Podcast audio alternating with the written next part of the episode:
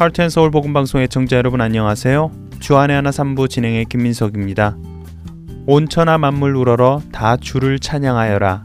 할렐루야 할렐루야. 저 금빛 나는 밝은 해, 저 은빛 나는 밝은 달. 하나님을 찬양하라. 할렐루야 할렐루야 할렐루야.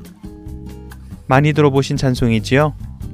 저는 개인적으로 이 찬송을 부르거나 들을 때면 찬송의 가사와 함께 그 웅장한 멜로디가 마치 하나님의 임재 앞에 고개를 들수 없어 엎드리고 있는 제게 하나님의 천사들이 영광의 하나님을 찬양하라고 명령하는 것 같은 느낌을 받게 되는데요. 그래서인지 저는 이 찬송을 접하게 될 때면 과연 누가 이 가사를 썼을까 하는 궁금증을 가지고 있었습니다.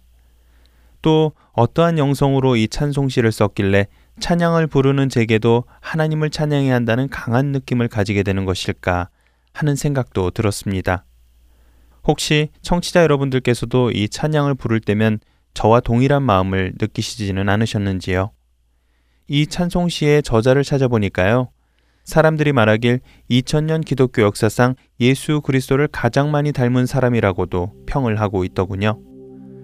오늘은 여러분과 온 천하 만물 우러러의 작시자 성 프란체스코에 대해 나눠볼까 합니다. 첫 찬양 함께 하시고 이야기 계속해서 나누겠습니다.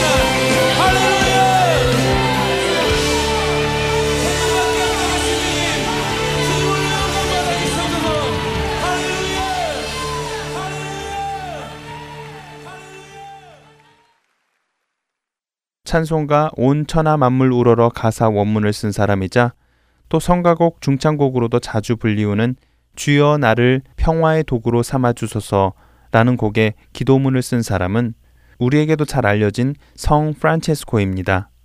프란체스코는 1182년경 이탈리아의 한 소읍인 아시시에서 부유한 목포상의 아들로 태어났지요.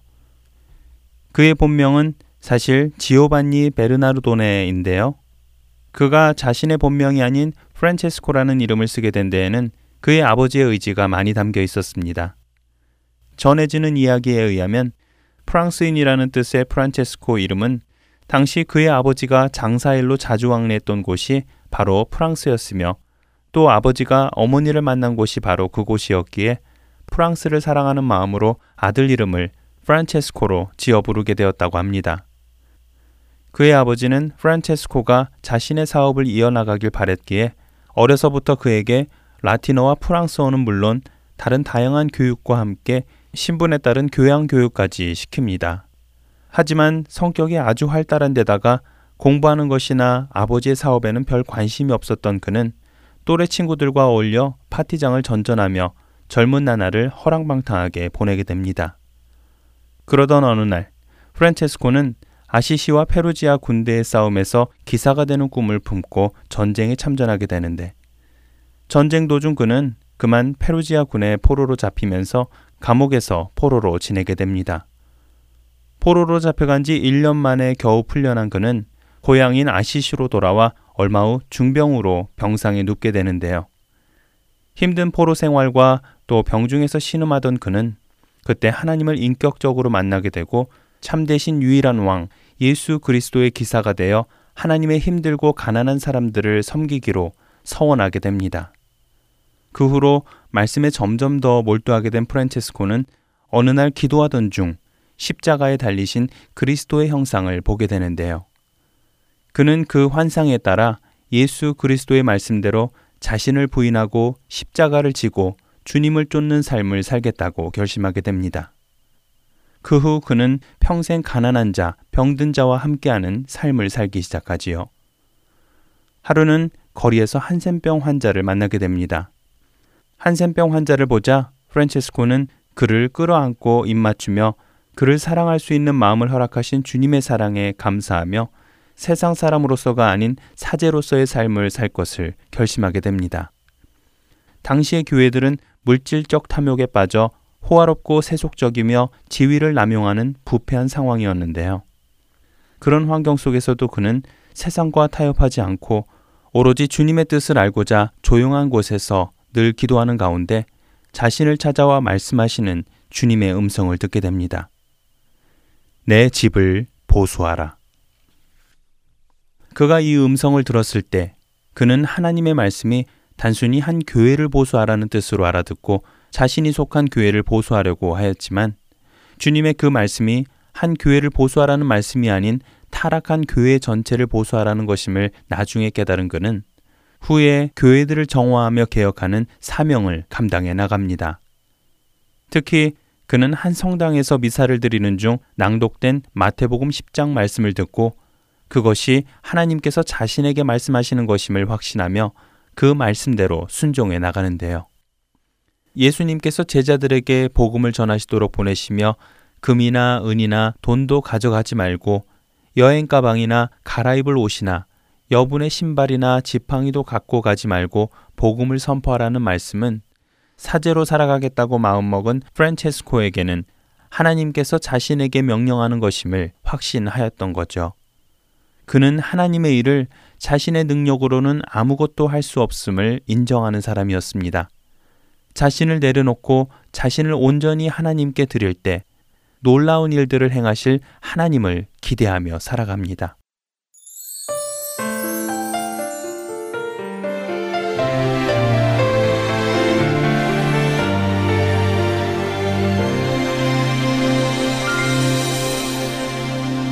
하늘에 계신 우리 아버지여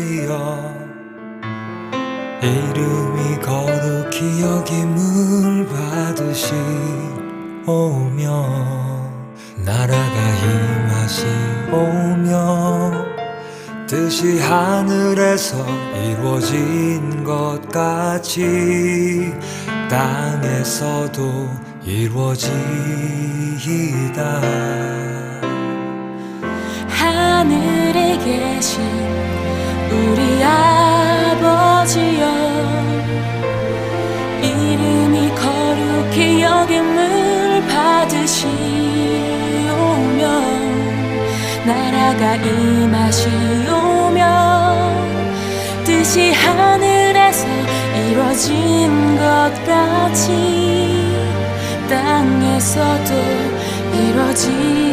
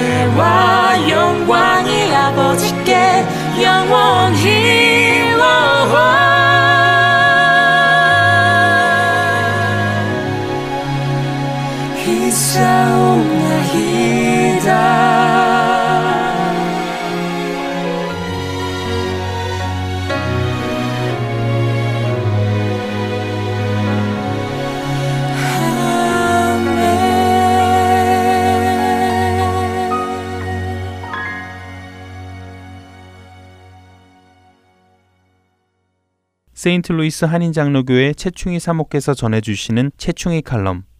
오늘의 제목은 카톡 카톡 카톡입니다.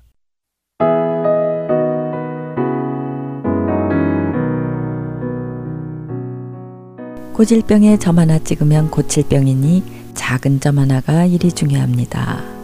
불가능이란 뜻의 impossible이라는 단어에 점 하나를 찍으면 I am possible이 되네요.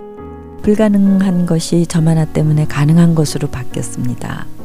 Dream is nowhere. 꿈은 어느 곳에도 없다가 띄어쓰기 하나로 Dream is now here로 바뀌기도 하고요. 자살을 거꾸로 하면 살자가 됩니다. 점 하나, 띄어쓰기 하나, 순서 하나 바꾸는 것으로 절망이 희망으로 바뀌었습니다. 그렇습니다. 불가능한 것도 부정적 생각도 한순간 마음을 바꾸면 절망이 희망으로 바뀌게 됩니다.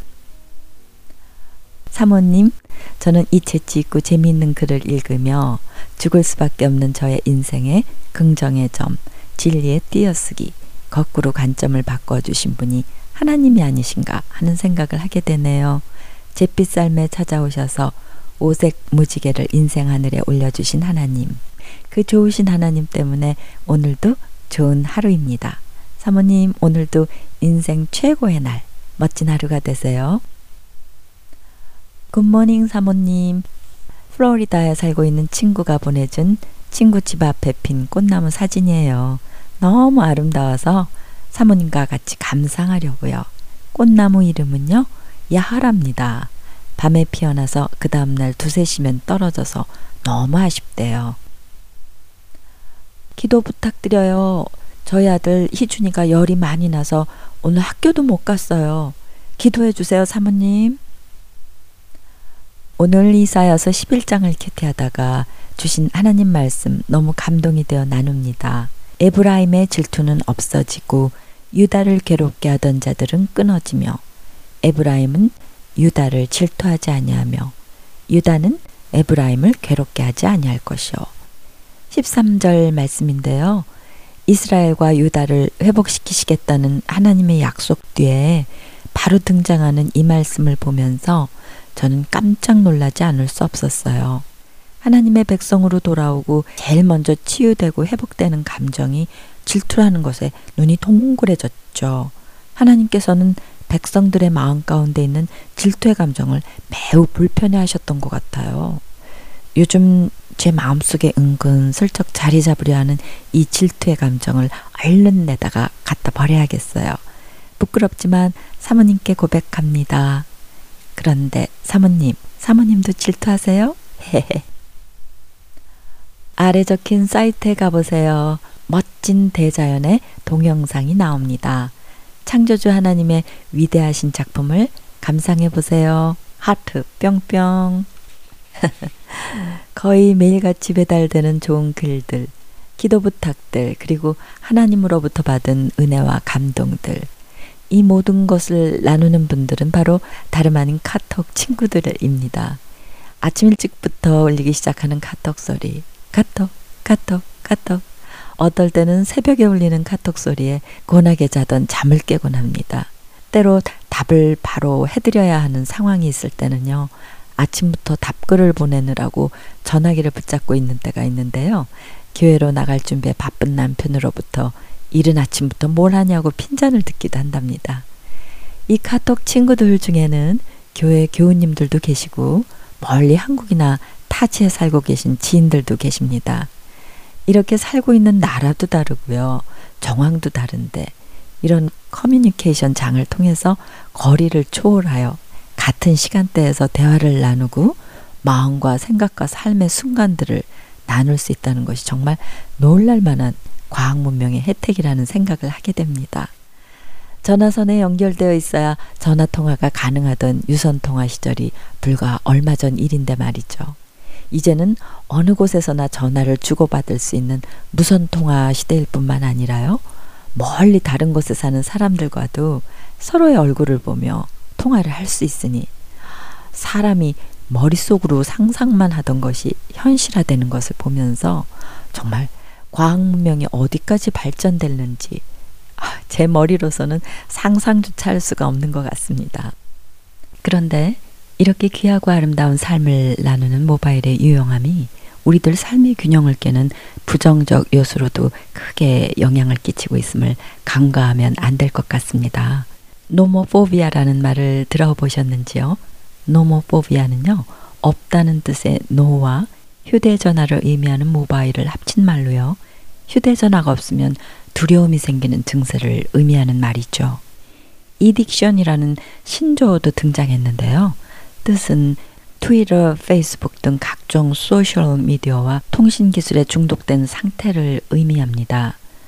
생각하지 않은 사람들이라는 책에서는요, 인터넷이 우리의 뇌구조를 바꾸고 있다고까지 경고하고 있다고 하네요. 인터넷을 돌아다니며 훑어보고 키워드를 찾아내고 대강 읽는 습관으로 말미암아 스스로 깊이 알아가는 능력을 잃어가고 있을 뿐 아니라요. 한 가지 일에 몇 분 이상 집중하지 못하는 심각한 증세가 나타나고 있다고도 이야기합니다. 그뿐 아니라 수시로 쏟아지는 이메일과 메시지를 체크하고요. 페이스북이나 트위터 등 SNS에 몰두하면서 가족끼리 함께하는 시간이 줄어들고요. 소통은 하고 있는데 관계는 피상적이 되어가고 관계의 질은 더 나빠지는 역기능적인 결과도 심각하게 나타나고 있습니다. 그렇다고 우리의 삶 속에서요, 디지털 네트워크를 차단하라는 뜻으로 말씀드리는 것은 아닙니다. 휴대전화가 유용한 것이긴 하지만요, 역기능적인 점도 있다는 것을 잊지 말아야 한다는 것을 말씀드리고 싶은 것이죠. 그래서 휴대전화가 참 편리한 것이지만요. 그 사용함에 있어서는 절제가 아, 정말 필요하다는 것을 지적하고 싶습니다. 정보시대 속도와 효율성이 주는 이득에 대해서는 뭐 더 말할 필요가 없죠. 그렇지만 사색과 명상을 통해 얻을 수 있는 정제된 생각과 감정이 잠식되어 가고 있다는 것도 잊지 말아야 하겠습니다. 더구나 이런 휴대전화 통신망을 통해 사실 무근한 정보나 악의를 품은 사람들이 그릇된 지식이나 소식을 퍼뜨릴 경우에요. 그때 생기는 부정적 파급은 상상할 수 없을 만큼 그 영향력이 클 것입니다. 그래서 인터넷을 통해 한 사람의 인생을 망가뜨릴 수도 있고요. 많은 사람들을 부정적인 생각들로 오도할 수도 있겠죠. 이런 일은 세상에서뿐 아니라 교회 안에서도 충분히 일어날 수 있는 일입니다. 어제 김 집사가 글쎄 이 집사한테 아 누가 그러는데 그 사람 아이고 장로님만 알고 계세요. 글쎄 어쩌고 저쩌고 당신만 알고 있으라고 말한 것이 소문이 되고 그 소문에 엉뚱한 살이 붙어서요. 나중에는 전혀 사실 무근한 이야기가 만약에 교인들 사이에 파다하게 퍼져서 가십거리로 돌아다닌다면 아, 그 교회는 어찌 될까요? 여러 사람들을 초대해 놓고요. 내용 하나 클릭하면 수십 명의 사람이 단번에 그 소식을 받아볼 수 있으니 얼마나 초스피드로 소문들이 퍼져나갈지 상상해 보실 수 있으시겠죠? 사소한 전화 한 통의 수다가 왜곡된 내용의 메시지 하나가 결국은 교회 전체 공동체에 분란을 일으키고 화평을 깨는 주범이 될 수 있다는 것을 우리는 너무 잘 알고 있습니다. 요즘 저희 교회 성도님들은요, 스마트폰이나 아이폰의 커뮤니케이션 기능인 카톡을 정말 유용하게 잘 사용하고 계십니다. 소그룹끼리 성경 통독을 하면서요, 그날그날 읽을 분량을 알려주고 서로 잘 읽고 있나 격려하기도 하고요. 개인 기도 제목을 나누면서 시간을 정해 함께 기도하는 모습들도 보게 됩니다. 그뿐 아니라요, 어디선가 좋은 글, 좋은 생각을 퍼다가 다른 사람들에게 날라다 주기도 하고요. 은혜가 되는 찬양이나 동영상들을 서로 공유하기도 합니다. 쓰던 물건인데 더 이상 필요 없는 것이 생기면요. 사진을 올려서 필요한 분들에게 나눠주기도 하고요. 음식 레시피나 생활 정보 등을 나눌 때도 있습니다. 정말 이 문명의 혜택을 잘만 사용하면 우리들의 신앙생활에 은혜를 나누는 소통의 장이 될 뿐 아니라 생각과 삶을 나누는 따뜻한 교제의 장이 되어주기도 하지요. 다만 너무 많은 시간을 전화기를 붙들고 있으면 개인의 삶에 지장이 있으니까요. 급한 내용이 아니면 시간을 정해서 열어보는 것이 참 좋을 듯 합니다. 그리고 상대방의 삶에 피해가 안 가도록 너무 이른 새벽이나 한밤중에는 메시지 보내는 것을 자제해야 되겠죠. 여러분들의 휴대폰이나 카톡은 어떻게 사용되는지요? 마귀가 활용하는 도구가 되도록 방치하고 계시지는 않으시리라고 믿습니다. 지치고 우울한 우리의 이웃들에게 응원의 한마디, 위로가 필요한 사람들에게 위로의 말씀을, 그리고 따뜻한 격려가 필요한 친구에게 하트 이모티콘을 날리며 축복의 메시지를 전하시지 않으시겠습니까? 까톡, 까톡, 까톡. 이 소리가 가슴이 철렁 내려앉는 소리, 듣고 싶지 않은 소리가 아니라요. 카톡이 아침에 노래하는 까치 소리처럼 반갑고 기다려지는 기쁘고 복된 소리가 되기를 원합니다. 카톡, 카톡, 카톡. 애청자 여러분, 저는 다음 주에 다시 찾아뵙겠습니다. 안녕히 계세요. 샬롬.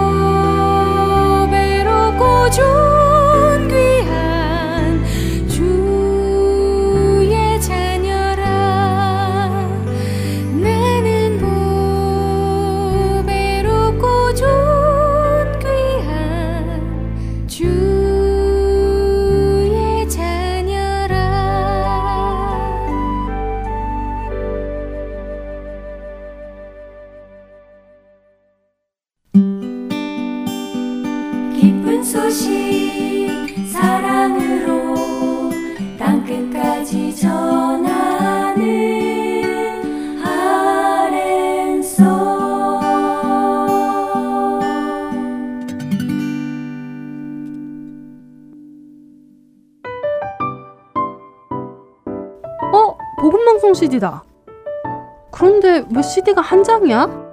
그리고 MP3라고 써있네? 이게 뭐지?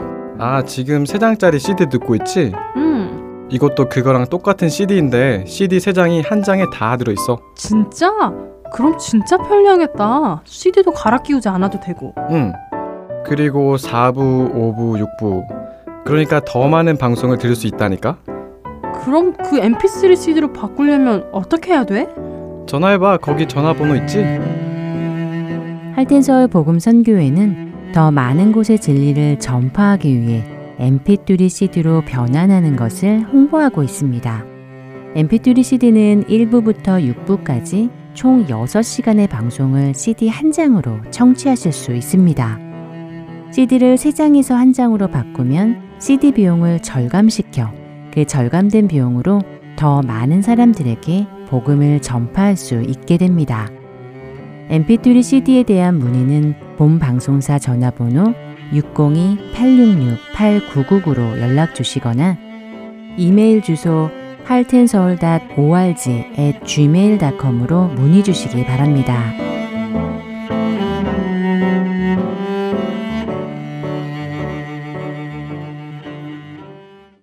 이어서 한국 국동방송에서 제공하는 성경의 파노라마 전해드리겠습니다.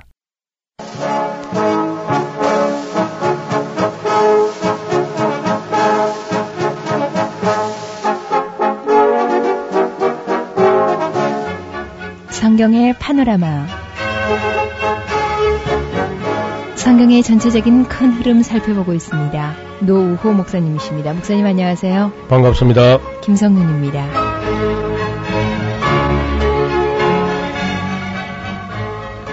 오늘은 이 바울 서신을 아주 대표할 만한 로마서입니다.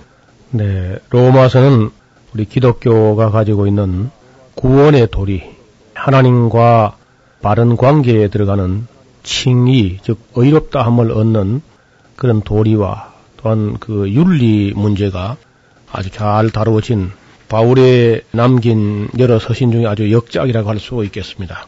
그래서 이 로마서 한 것만 잘 공부를 해도 우리 기독교가 늘 강조하는 하나님 안에서 예수 안에서 얻는 구원이 어떤 것인가를 깨닫게 되겠지요. 우리 이 시간에는 아주 이걸 세밀하게 그렇게 교회에서 하는 것처럼 할 수는 없고 그 큰 줄기를 간단하게 정리하는 그런 시간입니다. 네. 대개 이제 편지가 오면은 이걸 또 뭐 몇 개월씩이나 걸리면 안 되고 편지가 왔으면은 가능하면 단숨에 쭉 읽어버리는 게 좋습니다. 그리고 다소 이제 어려운 부분이 있기 때문에 어려운 부분들은 우리 교사들에게 묻고 또 목사님들에게 묻는 그런 스타일의 성경 공부가 아주 능률적이라고 생각합니다. 바울 선신도 아마 로마 교회, 로마 성도들에게 이 편지가 도착했을 때에 이걸 뭐 다 읽는데 1년이 걸린다든지 6개월 걸린다든지 이렇게 하지 않고 단숨에 다 읽어서 뭐 읽기 시작하면 한 30분 해서 한 사람이 누가 소리 내서 읽었을 것이고 나머지는 듣고 생각하고 아마 질문도 하고 이렇게 했을 줄로 압니다. 오늘 우리 교회도 바로 이렇게 성경을 보는 그런 방법이 참 필요하다고 저는 생각하는데요. 바울이 이 편지를 쓸 때는 정말 로마를 얼마나 가고 싶어 했는지 여러 해 전부터 로마를 가고 싶어 했는데 번번이 길이 막혔다 그럽니다. 어떻게 해서 길이 막혔는지 모르지만은 바울이 참 로마를 많이 가고 싶어 했던 것 같습니다. 그런데 이제 지금 이 편지를 쓸 때는 아마 바울은 다른 곳에는 특별히 뭐 더 할 일이 없다 이렇게 하면 느꼈을 정도로 그렇게 남은 생은 오직 로마 그리고 이제 땅끝이라고 할 수 있는 당시 사람들이 사고 방식 속에 땅끝이라고는 스페인까지 스페인을 우리 성경에는 서바나 이렇게 말하고 있습니다. 그래서 로마서 그 15장을 이제 펴 보면은 그 바울이 하는 말 속에 이런 말이 있습니다. 15장 18절인데 그리스도께서 이방인들을 순종케 하기 위하여 나로 말미암아 말과 일이며 표적과 기사의 능력이며 성령의 능력으로 역사하신 것 외에 내가 감히 말하지 아니하노라. 이 일로 인하여 내가 예루살렘으로부터 두루 행하여 일루리곤까지 그 그리스도의 복음을 편만하게 전하였노라. 여기 나오는 이 일루리곤은 고린도에서 서북방 쪽으로 쭉 올라가면은 아드리아 해 해변 쪽으로 따라붙어 있는 비아 이그나티아 가도를 통하는 그 지방인데 달마디아까지 가지 않고 아가야하고 달마디아 사이에 있는 이탈리아 반도의 동편이고 발칸 반도의 중서부가 되는 그쪽이 이제 일루리곤 지방인데 거기까지 예루살렘에서 복음을 시작해 가지고 가파도기아 그리고 갈라디아, 부르기아, 무시아, 아시아, 마게도니아, 아가야, 일루리곤 이게 전체적으로 다 복음을 편만하게 증거했다. 대체로 바울이 걸어간 그 큰 길이 로마에서 동방으로 통하는 즉 바벨론까지 가는 비아 이그나티아라고 하는 유명한 길입니다. 네. 우리 동양에서 이제 실크로드가 결국 그 비아 이그나티아 가도하고 이어지면서 동서양을 잇는 가장 큰 길이 되는 그 길을 따라서 있는 큰 도시마다 거점을 확보하는 그런 스타일로 바울은 일을 했습니다. 개개인을 만나서 가정가정 뭐 축호 전도 해서 다 복음을 전했다 이렇게 하기보다는 바울은 큰 지역을 확보하면서 점령하면서 거기다가 일꾼을 세우면은 자기 할 일은 끝났다 아마 이렇게 생각하는가 봐요. 네. 그래서 그의 그 영역이 예루살렘에서 일루리온까지 이제 복음을 전했고 또 혹시 자기가 볼 때에 이미 누군가가 일하는 사람이 있다든지 다른 사도들이 일하는 곳이라든지 이런 곳은 그저 가능하면 피하는 쪽으로 했어요. 그래서 주의 이름을 부르는 곳에는 복음을 전하지 않기로 힘쓴노니 이는 남의 터 위에 건축하지 아니하리여 함이라. 요즘 막 교회가 있는 그 옆에 또 교회가 세워지고 하는데 바울은 복음 듣지 못한 사람, 교회가 없는 곳에 교회를 세우기 힘써야지 교회 있는 곳에 가서 경쟁하는 의식을 가지고 교회 세우는 것은 신앙 양심상 그다지 바람직하지 않다. 이런 생각을 가지고 남의 터위에 혹은 남의 처마 밑에 집을 짓는 그런 일은 하지 않겠다. 이런 생각을 가지고 있어서 매우 참 건전한 생각인데요. 그래서 내가 그리스도 이름을 그 이제 15장 20절에 보면 내가 그리스도 이름을 부르는 곳에는 복음을 전하지 않기로 힘쓰노니 이는 남의 터 위에 건축하지 아니하려 함이라. 기록된 바 주의 소식을 받지 못한 자들이 볼 것이요 듣지 못한 자들이 깨달으라 함과 같으니라. 그래서 바울의 그 원칙은 아니 지금 교회가 없는 곳도 얼마나 많이 있는데 네. 꼭 하필 교회 있는 데 가서 다른 교회하고 저 신경전을 벌릴 필요가 있겠느냐 네, 이런 생각을 가지고 있었던 거죠. 대체로 이게 이단들이 하는 걸 보면요. 세상에 하나님을 전혀 모르는 사람들이 많이 있는데 말이죠. 그런데 가서 교회를 개척하는 건 하지 않고 복음 전도하는 것도 아니면서 꼭 이미 믿은 사람들 교회에 무슨 표시가 붙어 있는 그런 집에 가서 애매기는 사람들이 있는데 아주 잘못된 생각이죠. 네, 그러므로 내가 너희에게 가려 하던 것이 여러 번 막혔더니 이제는 이 지방에 일할 곳이 없고 바울이 한 말이에요. 이제는 이 지방에 일할 곳이 없고 또 여러 해 전부터 언제든지 서바나로 스페인으로 갈 때에 너희에게 가려는 원이 있었으니 이는 지나가는 길에 너희를 보고 먼저 너희와 교제하여 약간 만족을 받은 후에 너희의 그리로 보내줌을 바람이라. 이 말은 무슨 말이냐면은 로마에는 이미 하나님을 믿고 예수님을 알고 복음을 들은 사람들이 있는 걸 인정하고 있습니다. 네. 그래서 거기다가 너희가 알지 못하는 복음을 전하겠다 이렇게 하는 것이 아니고 음. 그 너희에게로 지나가겠다. 지나갈 때에 약간 만족을 얻고 서로 주고받은 은혜로서 참 유익이 됐으면 좋겠고 오히려 내가 그 여러분들은 그저 나를 아는 사람이고 또 내가 무슨 일을 하는지 좀 더 이해하면서 내가 이 편지를 통해서 내가 전하고자 하는 복음을 여러분이 이해하게 되면은 내가 여러분을 지나갈 때에 오히려 나를 좀 더 밀어줬으면 좋겠다. 스페인 나갈 수 있도록. 어, 네. 스페인까지 갈 때 내 뒤를 좀 이렇게 힘써 밀어줬으면 참 좋겠다. 이런 생각을 가지고 글을 쓴 거죠. 그래서 복음을 가능하면 이제 복음을 듣지 못한 지역, 아직도 교회가 없는 지역, 전도자의 발이 닫혀있는 미전도 지역, 이런 지역을 이제 개척해 나가는 정말 그 개척자 정신을 가진 그런 바울의 행보 중에 로마는 로마 사람들은 복음을 하나도 못하니까 내가 전하겠다 그런 것보다도 이미 너희가 알고 있는 것을 내가 말한다. 서로 확인하고 서로 이제 일치감을 느끼면서 협력하기를 바라는 그런 마음이 아주 간절했습니다.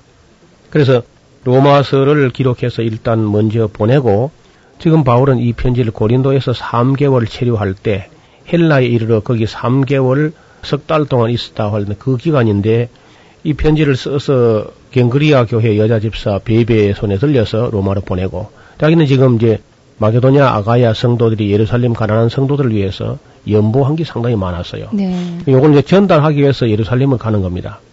그리고 바울이 자기 동족, 자기 고륙의 친척들의 구원을 위해서 얼마나 애를 태우고 마음을 썼는지는 로마서를 읽어보면 또 우리가 알 수 있게 되겠는데 어떻든 지금 바울은 자기의 여정이 예루살렘 갔다가 로마로 갔다가 스페인 가면은 다시는 돌아오지 못할 거를 각오하면서 그러니까 우리는 보통 뭐 일반 감상적으로 생각할 때 죽을 때 내가 고향에 와서 죽겠다 뭐 이런 생각을 갖는데 바울은 고향이고 뭐고 땅에 있는 고향을 그리 중시하지 않고 예. 하늘에 있는 본향을 바라보면서 끊임없이 그저 가고 또 가서 숨 지는 날까지 복음을 가지고 복음을 듣지 못한 데까지 달려가겠다. 아, 그리고 숨이 차면은 그저 그 자리에서 앉아서 어디서든지 그저 힘이 붙이면 거기서 뼈를 묻을 각오를 하고 달려갈 수 있는 데까지 다 달려가려고 하는 그런 참 놀라운 자세를 가지고 있습니다. 그리고 이제 그의 그 정신과 자세가 누구를 위한 것이냐면 우리 이방인을 위한 것이었어요. 유대인들을 믿게 하려면은 한 가지 방법인데 이방인들이 예수를 믿어서 복을 많이 받고 은총을 받아가지고 나중에 유대인들 자기 동족이 시기가 나가지고 하나님께 돌아오게 하는 이 길밖에는 자기 동족을 구원하는 길이 없다. 이렇게 믿었기 때문에 자기 민족을 사랑할수록 빨리 이방인들을 예수 믿고 복받게 하는 이 일을 바울이 힘쓰고 있는 것을 볼 수 있습니다. 그래서 바울은 전달하기 위해서 이제 예루살렘으로 가는 거죠.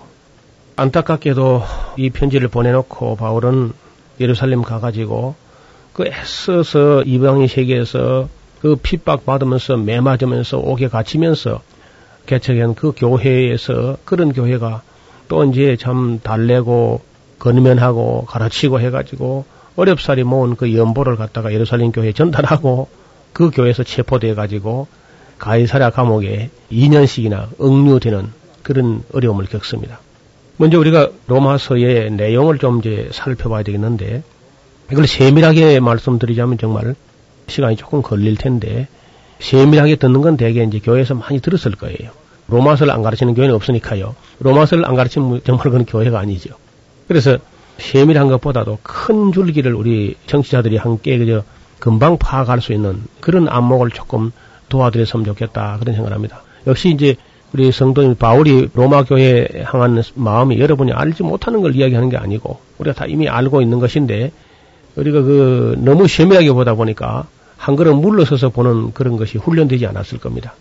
그래서 우리 한 걸음 뒤로 물러서서 로마서 전체 윤곽이 어떤 것이며 또 바울이 어떤 심정과 어떤 믿음과 어떤 관심을 가지고 이 편지를 기록했는가 이런 것을 조금 사도행전 당시에 분위기를 좀 되살려서 그리고 바울의 그 간절한 심정을 우리 이해하는 그런 입장에서 로마서를 좀 공부했으면 하는 그런 마음이 있습니다. 먼저 그 1장이 참 중요한데요. 1장에서 바울은 이 서신의 지필 동기와 그리고 주제 설명, 문안 인사 이런 내용으로 이제 1장 17절까지 쭉 이어나갑니다.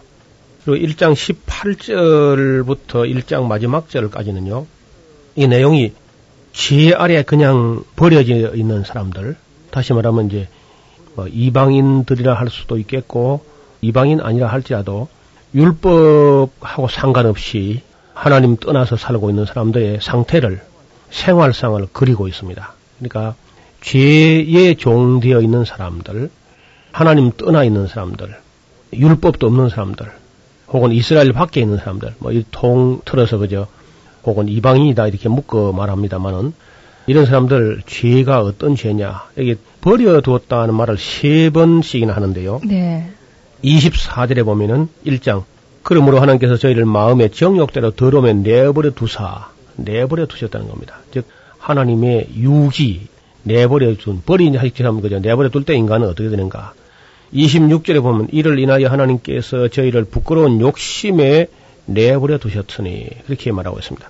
28절에 또 보면은 또한 저희가 마음에 하나님 두기를 싫어함에 하나님을 마음에 두기도 싫어하는 겁니다. 그래 하니까 또 하나님께서 저희를 그 상실한 마음대로 내버려 두사 세 번씩이나 똑같이 내버려 두사 내버려 두사 즉 버린 자식들처럼 내버려 두면은 인간은 어떤 짓을 할 수 있는가 하는 그래서 그 모든 불의, 추악, 탐욕, 악의가 가득한 자요, 시기, 살인, 분쟁, 사기, 악독이 가득한 자요, 수근수근하는 자요, 비방하는 자요, 하나님의 미워하시는 자요, 능력하는 자요, 교만한 자요, 자랑하는 자요, 악을 도모하는 자요, 부모를 거역하는 자요, 우매한 자요, 배약하는 자요, 무정한 자요, 무자비한 자라.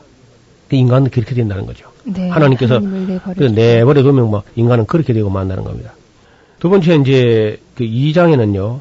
그러면 율법을 가지고 있으면 그 완전하냐? 다시 말하면 유대인들처럼 유대인들처럼 율법을 가지고 있으면 그럼 완전하냐면 전혀 그렇지 않다는 겁니다. 율법 아래에 있으면서도 혹은 종교를 가지고 있다 하면서도 악을 행할 수 있는 그런 인간의 연약함과 악함을 이야기하고 있습니다.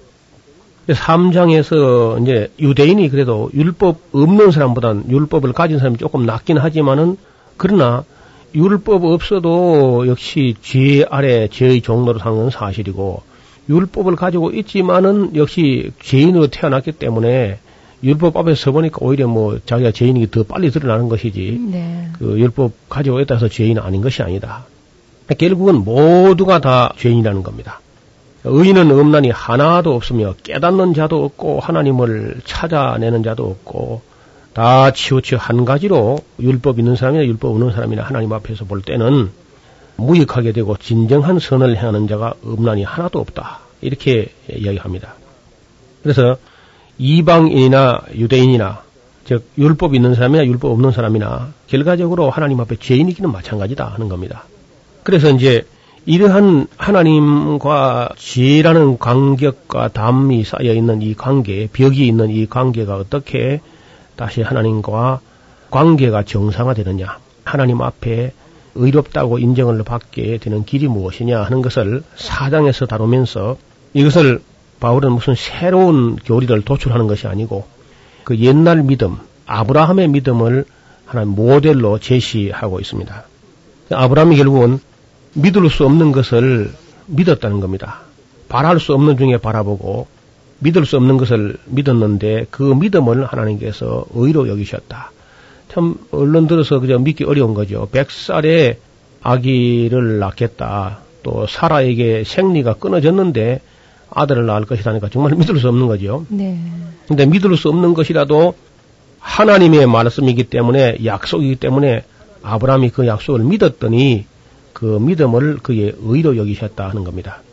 그래서 지금도 우리가 하나님을 믿게 되면은 그 믿음으로 의롭다함을 받고 그 믿음을 통하여 하나님 편에서 우리를 받아 주시려고 하신다는 사실을 믿을 때 그러면 그 믿음을 의로 여기시면서 그로 말미암아서 하나님과 화목되어진다. 그래서 5장에서는 이 하나님과 화목되어지는 하나님께 등을 돌려대고 하나님의 원수처럼 행하고 죄의 종로로 하면서 아니면 율법을 범하면서 하나님을 경록해 하던 인간들이 하나님과 다시 화목되어지는 그 교리를 5장에서 다루고 있습니다.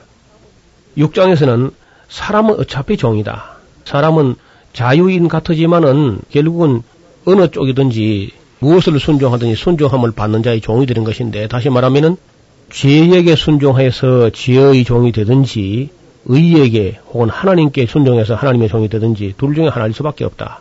그래서 혹은 순종의 종으로 의에 이르게 되고 혹은 지의 종으로 그 죄악을 범하는 지의 종이 되고 만다. 예, 그것을 어차피 종이 될 바에는 지의 종 되어 가지고 사망에 이르는 것보다도 순종의 종이 되어 가지고 의의 종이 되어 가지고 영생에 이르는 것이 바람직하지 아니하냐 하는 것을 이야기합니다. 네. 그래서 세상에는 지의 종이 있고 의의 종이 있을 수가 있는데 우리가 누구에게 순종하든지 12절에 보면은 그러므로 너희는 죄로 너희 죽을 몸에 왕노릇하지 못하게 하여서 몸의 사욕을 순종하지 말고 너희 지체를 불의의 병기로 죄에게 드리지 말고 오직 너희 자신을 죽은 자 가운데서 다시 산 자 같이 하나님께 드리며 너희 지체를 의의 병기로 하나님께 드리라.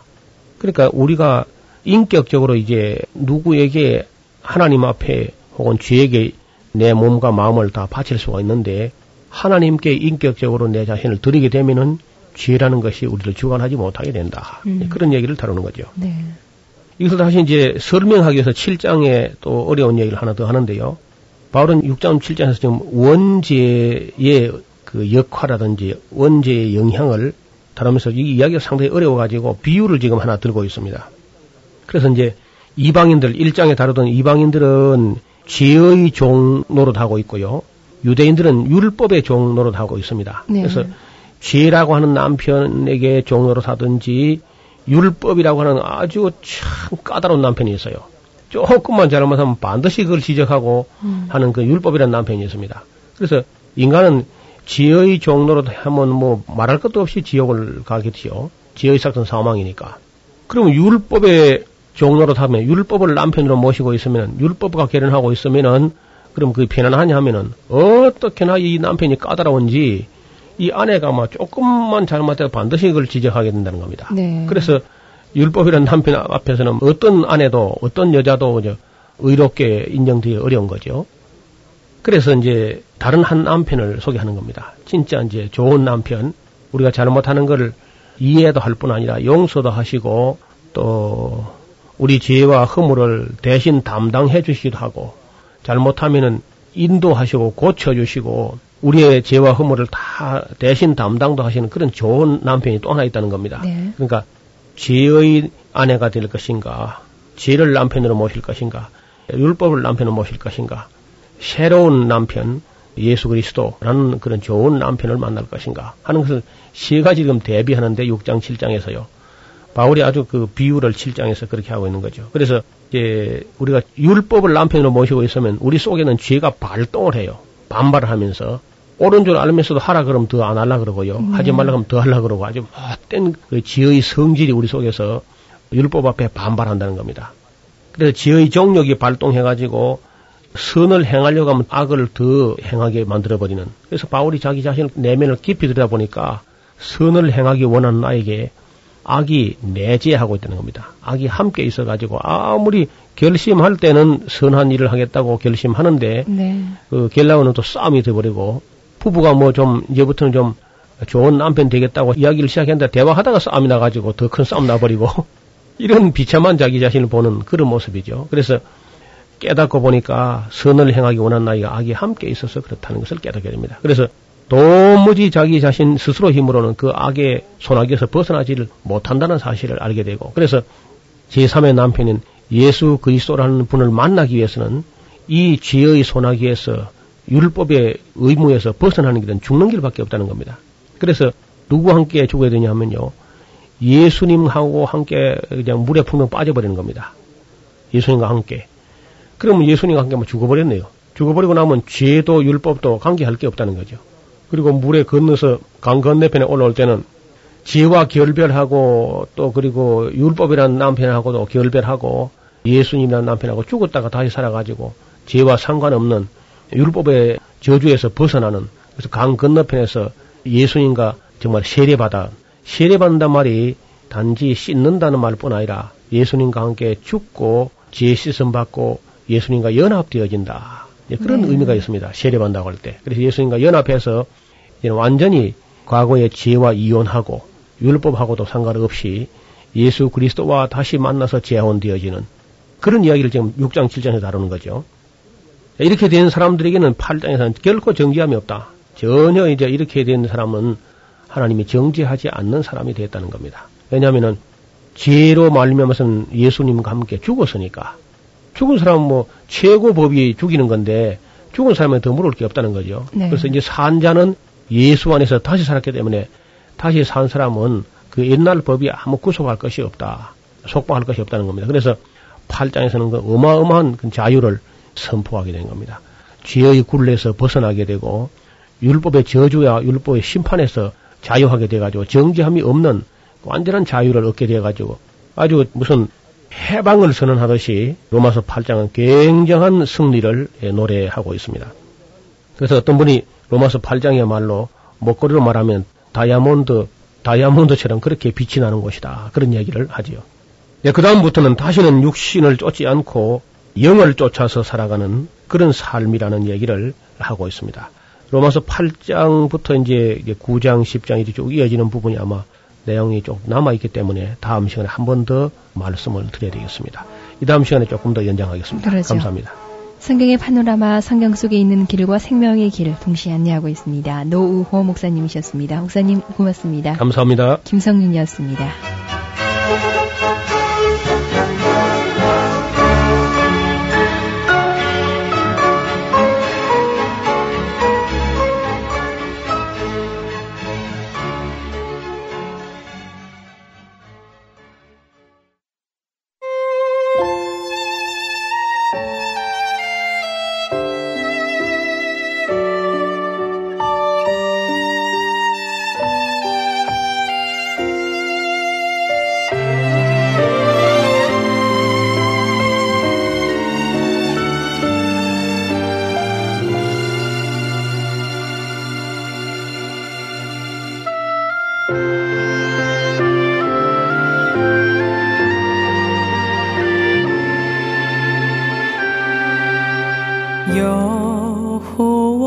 나의 목자.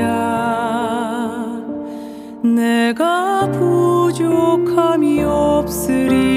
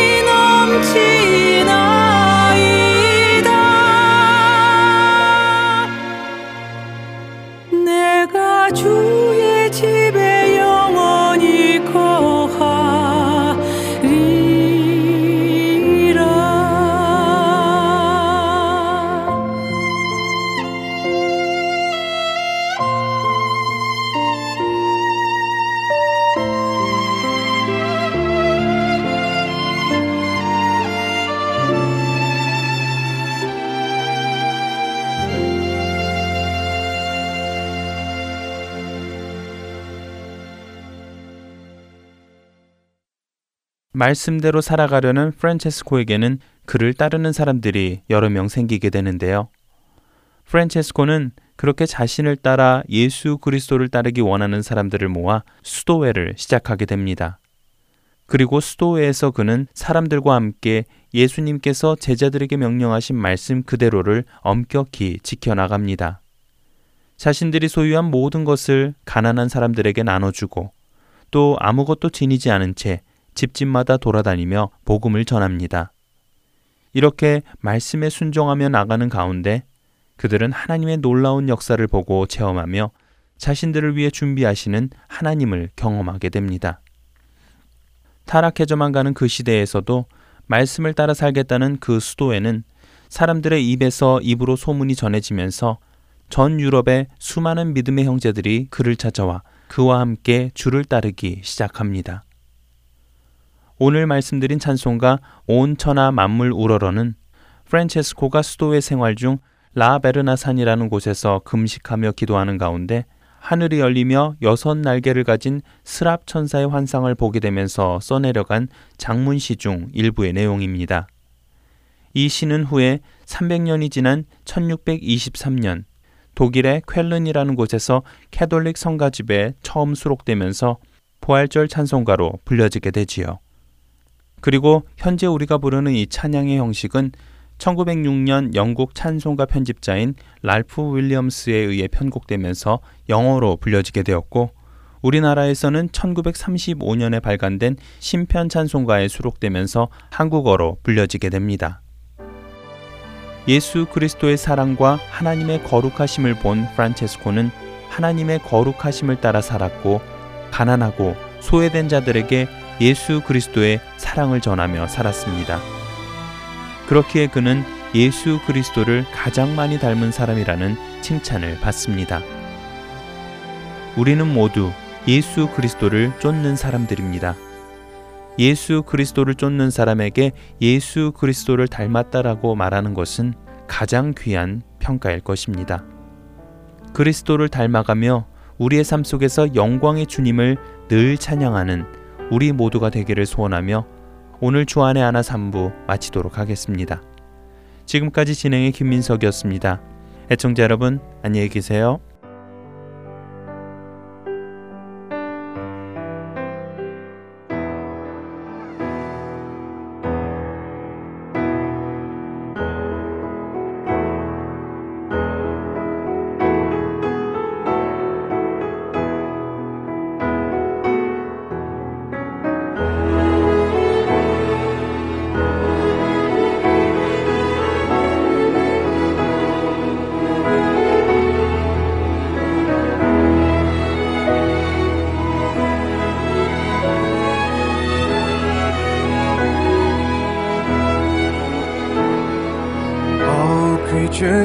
Our God and King. Lift up your voice and with us sing. Alleluia, Alleluia. Thou burning sun with golden beam. Thou silver moon with softer gleam. Oh, praise Him, oh, praise Him. Alleluia, Alleluia, Alleluia.